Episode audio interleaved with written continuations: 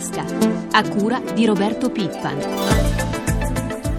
Buongiorno da Elisabetta Tanini. In primo piano il mercato del lavoro torna a crescere la cassa integrazione, ma partiamo dai mercati finanziari. Ieri tonfo per le borse europee sui nuovi timori per il fallimento della Grecia. Vediamo questa mattina come stanno andando le piazze asiatiche. Ci colleghiamo con Milano con Marzio Quaglino. Buongiorno. Buongiorno, sì, ieri è stata decisamente una giornata nera per le borse. Andiamo a ricordare rapidamente in Europa flessioni più contenute per Londra e Zurigo sotto i due punti percentuali, ma Parigi e Francoforte hanno lasciato sul terreno il 3,5%, tutto questo soprattutto per i timori eh, nuovamente di un default della Grecia. Non è andata meglio a Milano che ha ceduto il 3,39% e l'ondata di ribasse è proseguita poi negli Stati Uniti con una flessione del Dow Jones in serata dell'1,57% e del Nasdaq dell'1,36%. Per quello che riguarda le borse asiatiche continua a esserci il segno meno ma flessioni più contenute. Tokyo ha chiuso in calo dello 0,64%, sulla stessa linea Hong Kong meno 0,73% a metà seduta. Per quello che riguarda la seduta, la partenza delle borse europee, gli indici futures lasciano presagire una partenza in leggero calo. Marzio, torna a salire lo spread?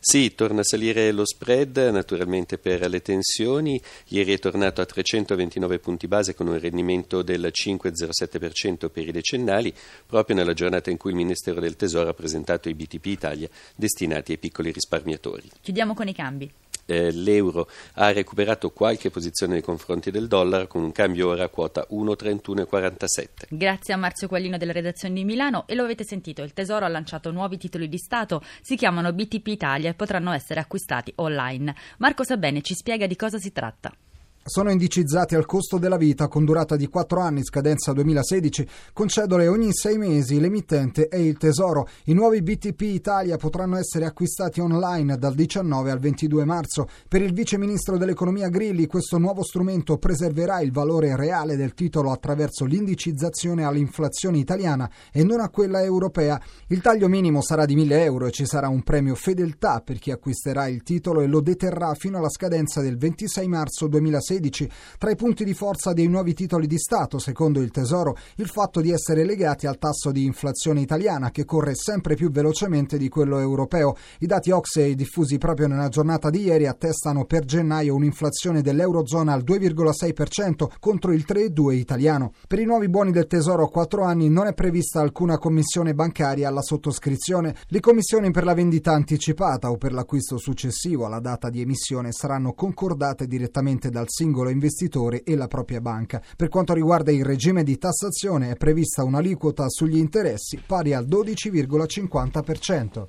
Parliamo ora del mercato del lavoro e lo facciamo con il nostro ospite di oggi, il professor Tito Boeri, docente di economia del lavoro alla Bocconi di Milano. Buongiorno professore. Buongiorno. Torna a correre la cassa integrazione. A febbraio, secondo i dati diffusi dall'Inps, le aziende italiane hanno chiesto l'autorizzazione per 82 milioni di ore di CIG, con un aumento del 49% rispetto a gennaio. Vola la cassa in deroga, più 134% in un mese. Professore, la fase della, acuta della crisi per la nostra industria sembra non essere passata. Quali sono le prospettive per i prossimi mesi? Beh, avevamo già avuto delle avvisaglie con i dati sulle indagini forze lavoro, con eh, la disoccupazione, soprattutto quella giovanile, che era tornata a salire. Il dato preoccupante è soprattutto quello sulla cassa integrazione in deroga, perché questo è uno strumento che viene utilizzato in modo improprio, che le imprese non pagano e su cui quindi ci sono anche molti abusi, quindi può essere anche una fonte di eh, sprechi, oltre che chiaramente segnalare un disagio occupazionale esteso. Il governo sta lavorando alla riforma del mercato del lavoro, il negoziato con le parti sociali però è in stallo. È ora che l'esecutivo svegli il progetto complessivo e faccia chiarezza sui numeri, chiede il presidente di Rete Impresa Italia Marco Venturi. Per la CGL, per arrivare a un sistema equo e allargato di ammortizzatori sociali servono circa 15 miliardi di euro. Professore, secondo lei è possibile modificare l'attuale sistema di ammortizzatori senza costi aggiuntivi per le imprese e, come diceva lei prima, senza pesare eccessivamente sulla collettività? Allo stesso stesso tempo sappiamo che è necessario in parte riformare gli ammortizzatori per estenderli a tutti quei lavoratori che attualmente hanno contratti atipici.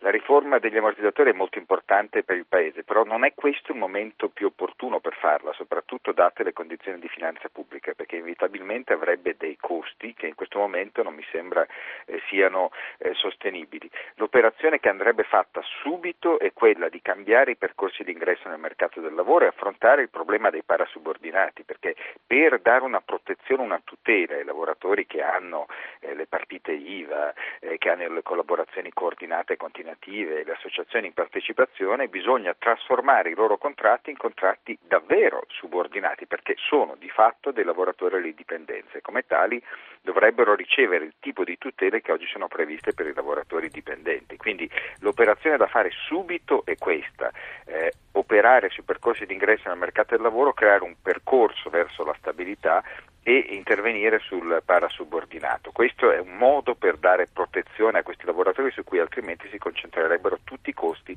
dell'aggiustamento poi puntare più in là certamente a fare una riforma più ambiziosa degli ammortizzatori sociali che deve riordinare questa giungla estremamente complessa di istituti che oggi sono esistenti. Professore, passiamo alla vicenda Fiat. I vertici del gruppo assicurano che l'azienda resterà in Italia e porterà avanti il, il piano Fabbrica Italia. Per la Fiamme quel piano non c'è più. Sentiamo il segretario Maurizio Landini intervistato da Luca Patrignani. Marchionne ha smentito il rischio chiusura per gli stabilimenti italiani. Vi tranquillizza? Qui siamo sempre a dichiarazioni contro dichiarazioni. Quello che manca è un tavolo di trattative un accordo con dei vincoli precisi rispetto agli investimenti. È un anno e mezzo che andiamo ad annunci e controannunci. Esiste, credo, solo in Italia il fatto che non c'è un governo che convochi la più grande azienda industriale e chieda di poter definire con precisione gli impegni e le scelte di politica industriale per garantire con certezza la continuità di un settore settore come quello dell'automobile. Allo stesso tempo Marchionne riapre la polemica sulla sede centrale dell'azienda che dice potrebbe anche andare negli Stati Uniti. La cosa mi sembra chiara, il piano Fabbrica Italia non c'è più, il mercato europeo per la Fiat non è più il mercato in grado di garantire la produzione. Il piano Fabbrica Italia questo era, di questo si dovrebbe discutere. Il 9 marzo voi della FIOM tornerete in piazza per protestare contro le scelte della Fiat. Cosa chiedete esattamente? Noi innanzitutto chiediamo che venga ripristinata la Costituzione nella Fiat perché siamo di fronte non solo al fatto che la Fiat non investe, ma che sta discriminando gli iscritti alla FIOM che non assume Pomigliano o sta limitando le libertà impedendo ai lavoratori di scegliersi il sindacato che vogliono. E al governo chiediamo di garantire la Costituzione cancellando l'articolo 8 e anche di garantire la continuità della produzione attraverso un piano serio di investimenti. Professor Boeri, c'è il rischio concreto secondo lei che il Lingotto chiuda altri stabilimenti dopo quello di Termini Merese? Io credo che c'è bisogno davvero di chiarezza su questo aspetto, perché è stato Marchionne a presentare, eh, a parlare per primo del, del piano appunto Fabbrica Italia e poi eh, di colpo ha smesso di, di trattarne. I contribuenti italiani stanno in questo momento eh, pagando per sostenere la, il, il, il, gruppo industriale, tra l'altro non poco perché ormai la, la Fiat è maggiore, una delle maggiori utenti della cassa integrazione in deroga che ripeto non è pagata dalle imprese ma è pagata dal contribuente generico. E trovo davvero paradossale che Marchione continui a fare dichiarazioni senza dire cosa ne è di questo piano Fabbrica Italia che lui stesso aveva annunciato eh, ormai due anni fa.